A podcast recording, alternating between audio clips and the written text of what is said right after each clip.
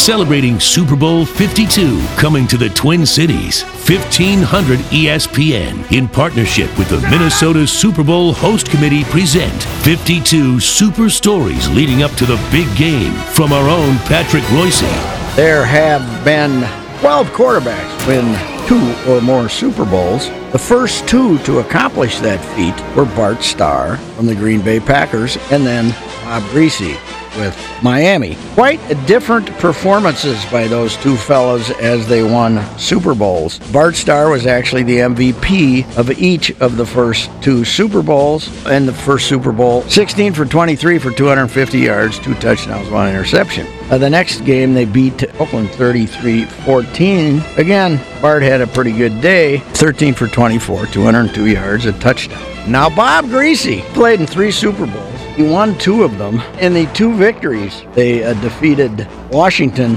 14 to 7. The all-time snoozer. He threw his only touchdown pass, a 28-yarder to Howard Twilley. Third and four.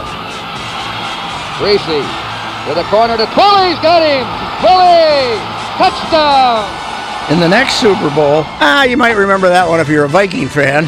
It was 24 7 Miami. They gave the ball to Larry Csonka all day long. I got to give you these uh, Bob Griese passing stats six for seven for 73 yards. He, he, they threw the ball seven times against our fierce purple people eaters. But Bart Starr, very good in the first two Super Bowls. Bob Griese, pretty good at handing off. That was about it. But this is something you should know about Griese.